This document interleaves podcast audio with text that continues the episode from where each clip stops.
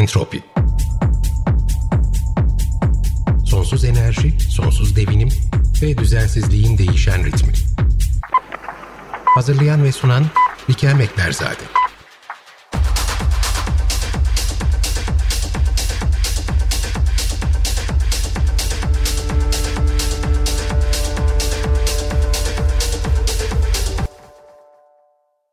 Entropi birinci yaşını doldururken 2020'nin son programında 1977 yılında kimya dalında Nobel ödülüne hak kazanmış İlya Prigojin'i ve onun sistem teorisine katkılarını Profesör Doktor Nusret Dalfes ile birlikte konuşmuştuk. Entropi'nin ikinci yaşını doldurduğu yılın bu son programında sevgili Nusret Hocam'la birlikte gene bir bilim insanını ekoloji ve biyocoğrafyaya katkıları ile bilinen Edward Oswald Wilson'ı konuşacağız. Umarım 2022 dileklerinizi gerçekleştirebildiğiniz bir yıl olur. Bugün günlerden 27 Aralık 2021, Entropi'nin artık gelenekselleşmiş yıl sonu kutlamalarına hoş geldiniz. Sevgili Nusret Hocam, hoş geldiniz. Artık geleneksel bir hale gelmiş Entropi'nin yıl sonu ama aynı zamanda yılbaşı programında bir başka bilim insanının özel hayatını irdelemek için, azıcık dedikodusunu yapmak için gene bir aradayız. Geçen sene sizinle beraber Prigojin'i konuşmuştuk. Çok da güzel geri dönüşler aldım ben o programla alakalı ve hatta e, sizle de bunu konuştuk yayın öncesinde.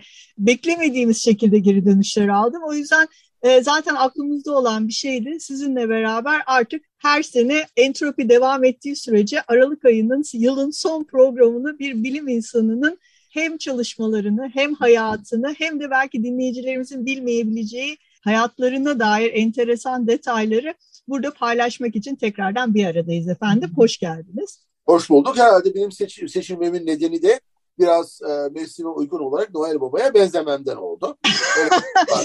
Az, yani, azıcık, azıcık etkisi olabilir. evet, bir Noel Baba elemanı var bu işin içinde. Evet, yani, e, Ed Wilson'ın seçilmesi e, güzel bir seçim Edward, e, Edward Wilson, Edward Osborne Wilson. E, çünkü bu adam e, şey yani belki zamanımızın Türkiye'de değilse bile Türkiye'de tabii e, bilimin meşhur insanlarının izlenmesi çok yaygın bir durum değil. Ama e, dünyada baktığınızda özellikle Amerikan kamuoyunda baktığınızda çok izlenen bir adam. Ve bir sürü meşhur bilim insanları arasında ilk yüz arasına giriyor işte ilk 500 arasına giriyor yazdığı kitaplar iki tane polisler almış durumda falan yani e, özel bir adam. Bir de şunu söylemek lazım e, bu adamın ayrıntılı olarak bahsetmeden önce. Yani bu adam şu an 92 yaşında. 92 yaş e, yıl yaşarsan ki bunun da adam en azından temiz bir 75 yılını falan e, şu veya bu şekilde doğa bilimleriyle uğraşarak, biyolojiyle uğraşarak, doğayla uğraşarak geçirmiş bir adam. O zaman bir sürü şeye imzanızı atmış oluyorsunuz aktif olduğunuz zaman. Bir sürü işin içine girmiş oluyorsunuz. Yani küçüklükten başlamış bu adam bu işe ve bir sürü şeye imza atmış. Ve hatta, hala devam ediyor şu an. Evet hatta lafınızı kesiyorum.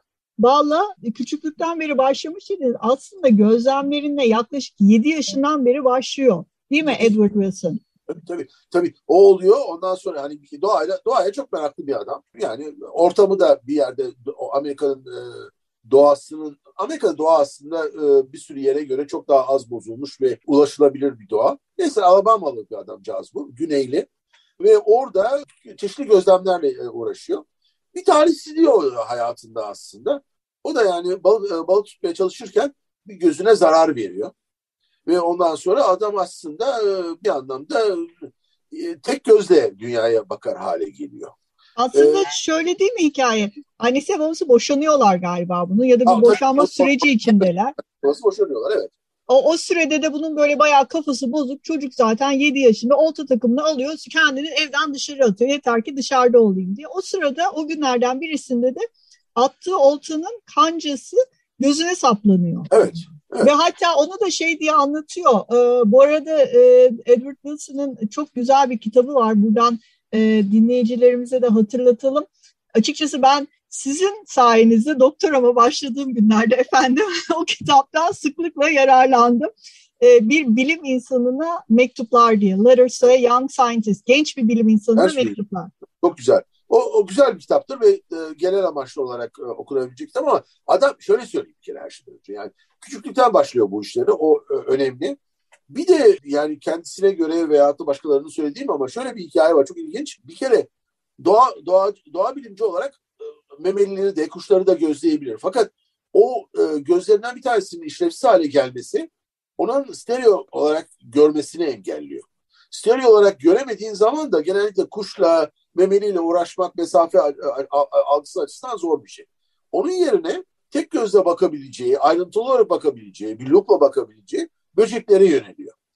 Başka bir ilginç taraf aslında bu tamam ben artık böcek bilimci, entomolog olacağım dedikten sonra şöyle bir şey oluyor. Diptera'ya yani iki kanatlılara yöneliyor. Çok kabaca bizim sinek dediğimiz gruba yöneliyor. E, fakat sinekleri yakaladığın zaman onları muhafaza etmek için biliyorsunuz, biliyorsunuz ya bilmiyorsunuz. Böceklere iğne batırılır ve iğneyle kutulara. Toplu iğneler değil mi? İn, ince toplu iğneler. Çok, çok ince toplu iğneler ama onların çeşitli boyları vardı. Onlardan bulamıyor biraz. İkinci Dünya Savaşı'nın içinden geçen Amerika'da onlardan bulamıyor. Onun yerine karıncalar yöneliyor. Çünkü karıncalar, onu bilmiyordum ben, karıncaları o şekilde muhafaza etmiyorsun. Karıncaları ufak tüplere koyuyorsun, o şekilde muhafaza ediyorsun. O zaman yani iğne bulamadığından dolayı e, dipteradan bir himenoptera'nın yani zar kanatları bir alt grubu olan karıncalara. Ve adam yani bir yani Edward Wilson'ı nereden baktığına göre değişir Edward Wilson ama böcek bilimcileri açısından Edward Wilson bir e, karınca, dünyanın en önemli karınca uzmanlarından bir tanesi. Ve Amerika'daki işte bu ateş karıncaları denilen ilk ateş karıncaları kolonisini falan da keşfetmiş bir adam. Onu bulmuş bir adam. Şimdi bu adam sonunda kendini bir şekilde çeşitli yani Alabama Üniversitesi'ne gidiyor. Ondan sonra çeşitli yerden gidiyor. Sonrasında kendisini Harvard'da buluyor. Harvard üzerinden gidiyor bilim hayatı Aslında olarak. dur hayatın Harvard bölümünü henüz geçmeyelim. E, şimdi biraz daha böyle e, güneyde kalalım daha gençlik yıllarında. Aslında e, hayatında böyle bütün olumsuzlukları da olumluya çevirmeyi başarmış bir insan değil mi? Yani gözünü kaybediyor doğru, o zaman doğru. tek göze yöneliyor. Tabii. Yani iki, bu şey Dünya Savaşı sırasında toplu iğne bulamıyor. E, bu sefer kelebeklerden vazgeçiyor, böceklerden vazgeçiyor, sineklerden gidiyor. Hadi karıncalar olsun diyor ki Edward e, Wilson'a e, aynı zamanda modern Darwin de diyorlar. Biliyorsunuz hatırlarsınız e, Darwin'de Origin of Species'de yani şey türlerin kökeninde türlerin kökeninde onun da böyle bir şeysi vardır, anekdotu vardır. Bahçede oturup karıncaları izleme bölümü. Aslında e, Edward Wilson'ın da karıncaları yönelmesine çok şaşırmamak lazım. E, her ikisinin de e, böyle bu şekilde birbirleriyle kıyasladıkları. Yani şimdi bak Darwin diyorsun da ben Darwin'e biraz bozuğum aslında tamam mı? Ondan sonra yani Darwin haddi olmadan von Humboldt'a laf etmiş bir adam. Sen kimsin Allah aşkına? Yani Alex başka Alex yok yani. Yani Eyvah. O, o Alex yani onun için Alex'e laf edenlere ki bunların arasında Einstein de var ben çok soğuk bakarım onu söyleyeyim baştan size. Neyse bu benim özel tercihim. Tamam tamam aman aman. Şimdi zaten program yarım saat Darwin'e de girersek çıkamayız. Darwin'e girmeyelim zaten boş ver. E, Humboldt'a da girmeyelim. Humboldt ayrı bir program konusu. Ayrı bir e, ele almamız gereken bir konu. Tamam Neyse, sözünü bu, aldım ben. Ben şunu söylüyorum ama yani benim anlat, anlatmaya çalıştığım şey şu. Bu adam 92 yaşında olduğuna göre ve dediğim gibi bu 92 e, yılın e, aşağı yukarı temiz bir 80 yılını doğayla uğraşarak geçirdiğine göre doğa, doğa bilimlerinin çeşitli bakış açıları ve çeşitli konularına hem yeni konuları devreye sokmak imkanı buluyor hem de bir ses getirebiliyor. Yani çünkü 75 yılda 80 yılda doğa bilimleri çok farklı evrelerden geçti. Çok farklı ilgiler e, çıkardı. Benim aslında Wilson'la e, Wilson'ın adıyla tanışmam çok ilginçtir. 1978'de ya, ya DC'de olan galiba Washington'da olan bir e, bu şey vardı Science dergisini çıkaran kuruluş American Association for Advancement of Science. Onun toplantısına bir yerden bir burs buldum. E, öğrenci olarak katılmaya gittim. Baktım bu otelin önü e, ana baba günü. Dedim nedir bunların dertleri? Efendim şey Edward Wilson gelecekmiş. Edward Wilson'ı protesto etmek için bir sürü adam oraya toplanmış. Neden protesto ediyorlar? Çünkü Edward Wilson'ın 1975'te yayınladığı Sosyobiyoloji diye bir kitabı var. Belki de yani en fazla hır çıkaran kitabı bu olmuştur. Adamın öyle hır gibi bir derdi de yok. Gayet de bana göre sana göre belki de e, gayet mantıklı bir şeyler söylüyor. Çünkü adam e, ömrünün önemli bir kısmını sosyal böceklerle toplu yani sosyal dayanışma gösteren, gerçek sosyal dayanışma gösteren böcekler üzerinden ki bunların tabii en tipik örneği karıncalar. Bunlar üzerinden bilimini kurmuş bir adam. O bilimden öğrendikleri ve hayvan, hayvanların genellikle sosyal davranışları üzerine öğrendiklerini belki girişinde bir de biraz son kısmında insanla ilgili boyutlarında, olası boyutlarında konuşan bir kitap. Şimdi adam bunun üzerine abanıyorlar tabii. Çünkü biliyorsun e, doğa bilimlerinin bilimin en önemli e, şeylerinden bir tanesi, tartışmalarının bir tanesi doğa mıdır, eğitim midir tartışması. Nature Nurture İngilizcesiyle doğa mıdır, eğitim midir tartışması. Bunun üzerine sosyal bilimciler saldırıyorlar. Biyologların bir kısmı da saldırıyor falan adamın üzerine. Ve adamla ilk defa böyle tanıştım yani. Edward Wilton'ın kim olduğunu ilk defa böyle gördüm. Çok ilginç bir şey. Şimdi bütün bu yıllar içinde böyle bir takım e, şeylerin tartışmalar içinde kendini bulan bir adam. Evrime bakışı sadece e, basit bir bakış değil, basit bir doğal seçilim bakışı değil. Onun ötesinde özellikle e, bu sosyal davranışların evrilmesi için aslında e, tam Türkçesini unuttum ama altruizm dediğimiz yani neyse onun güzel bir lafı var Türkçe unuttum şimdi. Onu, onu onun evrilebileceğini ispatlamış bir şey birisi. Yani özellikle akraba seçilimi ve yakınların seçiliminin de bir seçilim e, düzeyi olduğunu, sadece bireyin seçilmesi üzerine kurulmadığını bunun, başka türlü yapılarında, hiyerarşik yapılarında seçilime uğrayabileceklerini ve seçilim sonunda ortaya çıkabileceklerini anlatan bir adamdı. Doğadaki gözlemleriyle anlatıyor tabii yani hikaye olarak anlatmıyor. Şimdi böyle bir adam belki de bu adamın benim için en ilginç kılanlardan bir tanesi bu adamın matematikle olan ilişkisi. Yani evet, ben, evet. Şimdi oraya geleceğiz ama dur şimdi matematik, Evet o benim de kanayan bir yaram ve hatta e, dediğim gibi e, şey doktoranın ilk günlerinde sizinle beraber de bu işte diferansiyellerin içine girmişiz. O dünyada ben kaybolmuşum. Lise günlerimi özlemle anıyorum. Kütüphanede benim karşıma Edward Wilson'ın işte meşhur kitabı az önce de bahsettiğimiz Genç Bilimciye Mektuplar. Genç Bilimciye Mektuplar doğru. Karşıma çıktı aldım ve e, okuldan eve dönerken metroda ben o kitabı yarılamışım. Ve tam o matematik kısmına geldim. Onu da şimdi konuşacağız ve içime böyle nasıl serin sular serpildi. Dedim ki Allah'ım ben tek başıma değilmişim, yalnız değilmişim. Ve onun üzerine dört elle sarıldım ama şimdi Edward Wilson'ın yaşadığı dönem de çok enteresan. Yani burada Evelyn Hutchinson var, Robert MacArthur var ki Robert MacArthur benim çok saygı duyduğum, kısa ömürlü ama müthiş işler yapmış e, bir adam. Şimdi bunlar da birbirleriyle paslaşıyorlar, besleniyorlar. Hatta bu e, ada biyocoğrafyasını e, MacArthur'la birlikte yazıyor Wilson. Şöyle söyleyeyim. Yani Edward Wilson ekolojinin ve ekolojinin ve evrim biyolojisinin hangi konusuyla ilgilenirsen oralarda karşına çıkıyor. Yani diyelim sen sadece kuramsal ekolojiyle ilgileniyorsun. İşte e, Robert MacArthur'la yaptığı ada biyocoğrafyasının e, teorisiyle e, adı olan kitap o karşına çıkıyor ki o kitabın içerisinde bayağı bir matematik vardır. Zaten Robert MacArthur ciddi bir matematiksel ekolog. Ondan sonra orada var ama yani o, o işin de parçası oluyor. Yani matematiğe karşı savaş açmış falan bir adam değil. Matematikçilerle işbirliği yapıp bir takım işler yapıyor. Tabii aslında ilginç olan başka bir şey daha var. O kitaptaki bir takım fikirlerden sonra e, Daniel Simberloff'la beraber ilginç bir deney yapıyorlar bunlar. Gidiyorlar e, Florida'da zannedersem böyle e, ufak adacıkları, mangrove adacıkları galiba onlar şu anda yanlış bir şey söylemeyeyim. Onlar da böcek öldürücü sıkıyorlar adalara bunlara bir kısmına. Ama yani çok büyük adalar değil bunlar yani kaç metrekare bilmiyorum. Bazılarını sıkıyorlar bazılarını sıkıyorlar. Böylece bazı adaları, adacıkları böcekten arındırıyorlar. Sonra da birkaç yıl boyunca bu adalara tekrardan bu adaların böcekler tarafından istila edilmesini e, izliyorlar. Evet. Bu da hat- açısından yani e, a, a, ada biyocoğrafyası teorisi açısından o teorinin bir uygulamasını yapıyor Simberlov'la beraber. Çok ilginçtir o yani. Çok ilginç bir e, ekolojide çok e, herkesin bahsettiği bir deneydir o. Çok önemli bir deneydir. Kesinlikle e, ve aynı zamanda bize zaten e, hem Wilson'ın hem MacArthur'ın e, hem Hutchinson'ın o dönemki çalışmaları şunu da anlatıyor. Bilim yaparken gözlemden kaçamazsın. Yani gözlem o kadar önemli ve entegral bir parçası ki yaptığın işin. O olmadığı zaman istediğin kadar simülasyon yap, istediğin kadar modellerle uğraş, istediğin kadar hesaplamalar yap. Eğer sen sahada ne olduğunu bilmiyorsan başın dertte ve bu adamlar çok yakından Yalnız izliyorlar. sevgili Biten bu iş iki yönlü bir hikaye. Yani Kesinlikle. Bunu, yani e, ne gibi matematikler, modeller geliştirme konusunda doğa sana bir e, ilham veriyor.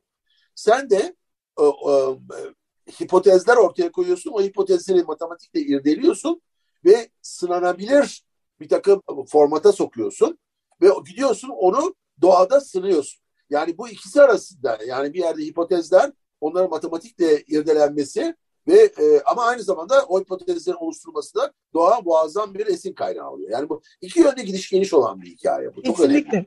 Kesinlikle. Hadi gelelim şimdi matematik kısmına. Şeyin Wilson'ın Harvard'daki matematik günlerine.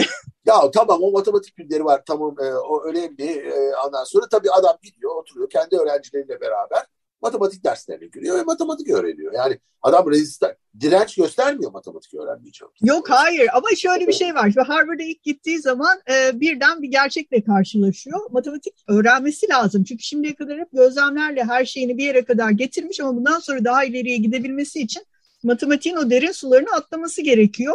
Ve hiç çekinmiyor aynı bizim bildiğimiz e, 7 yaşında bir gözünü kaybeden Edward Wilson gibi kollarını sıvıyor ve diyor ki kendimi diyor benim çocuğum yaşındaki öğrencilerimle birlikte aynı sınıfta matematik derslerine girerken buldum diyor. Ve bu da kendi içerisinde diyor aslında çok keyifli bir tecrübeydi diyor. e, hayatımın geri kalanını matematik teorilerine harcar mıyım? Hayır diyor. Ama diyor e, matematikçilerle çalışma konusunda hiçbir çekincem yok benim diyor. Ya mecbur çünkü şöyle bir şey var. Gerek yani e, ne derler mekansal ekolojiyle uğraşırken ki ada biyocoğrafyasında olduğu gerekse aslında bu adamın yaptığı en önemli alan olan popülasyon genetiği ve e, evrim demek popülasyon genetiği demek. Popülasyon genetiğiyle uğraşırken en azından matematiksel kavramları, matematiksel olarak irdelenen e, hipotezleri anlayabilmek lazım. Ne, ne yapıldı, ne edildi. Onun için buna ben, ben her zaman ekolojiyi uygulamalı matematikte doğa bilimleri arasında bir yerde düşünen bir insanım. O şekilde ele alan bir insanım. Onu yapıyor. Fakat ben şey en de sonunda yani konuşacak çok şey var da burada ben e, Edward son Edward Wilson'a yani bugünlerin Edward Wilson'a biraz zaman ayırmak gerektiğini düşünüyorum. Çünkü çok önemli bir projeyi e, şu anda şey yapıyor, itekliyor. Dünyaya itekliyor.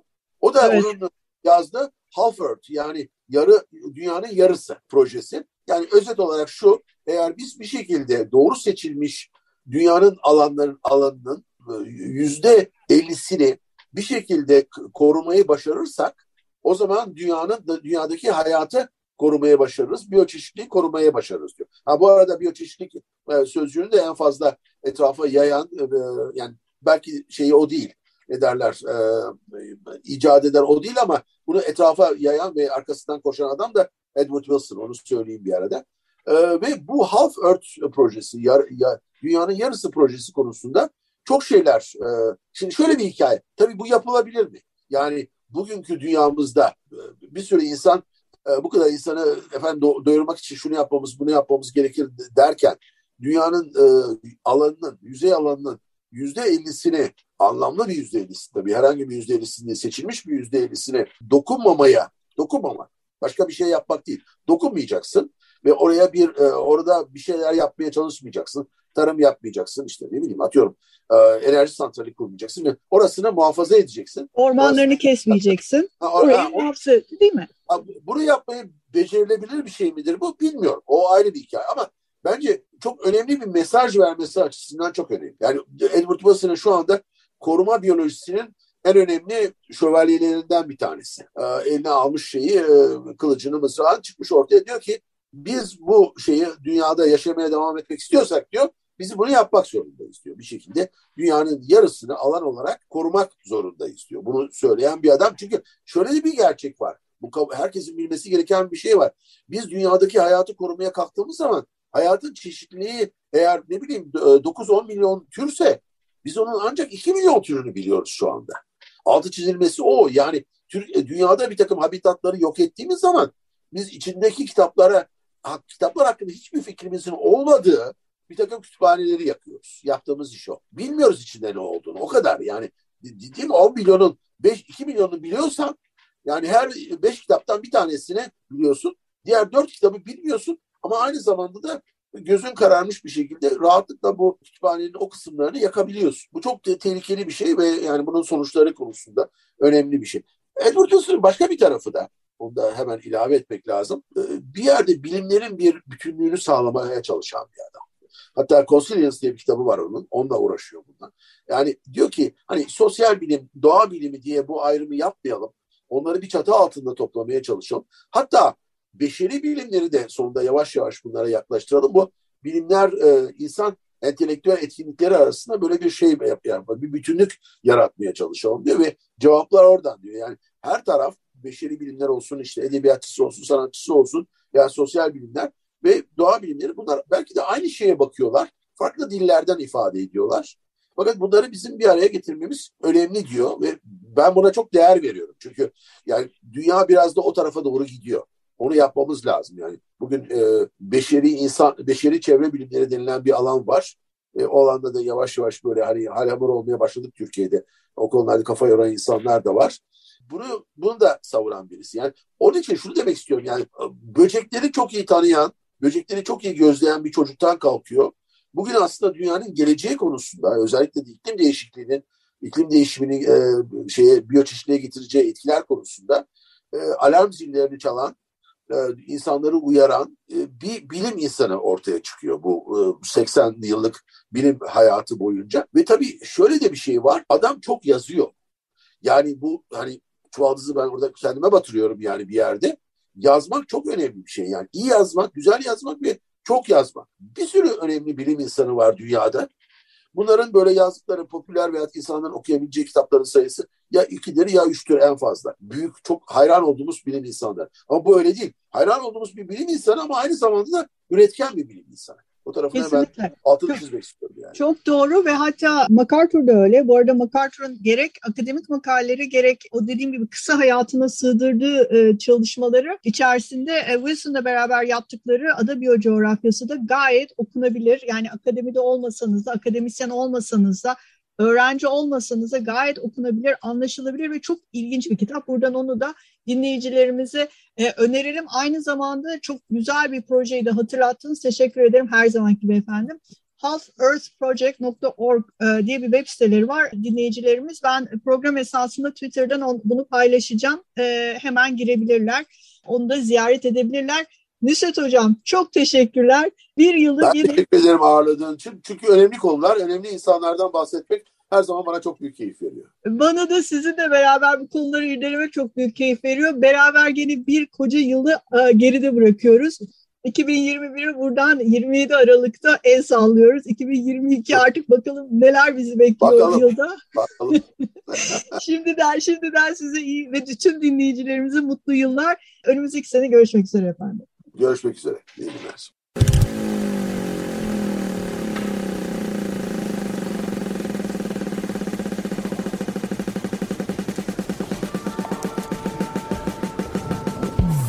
Entropi Sonsuz enerji, sonsuz devinim ve düzensizliğin değişen ritmi. Hazırlayan ve sunan Bikem Ekberzade.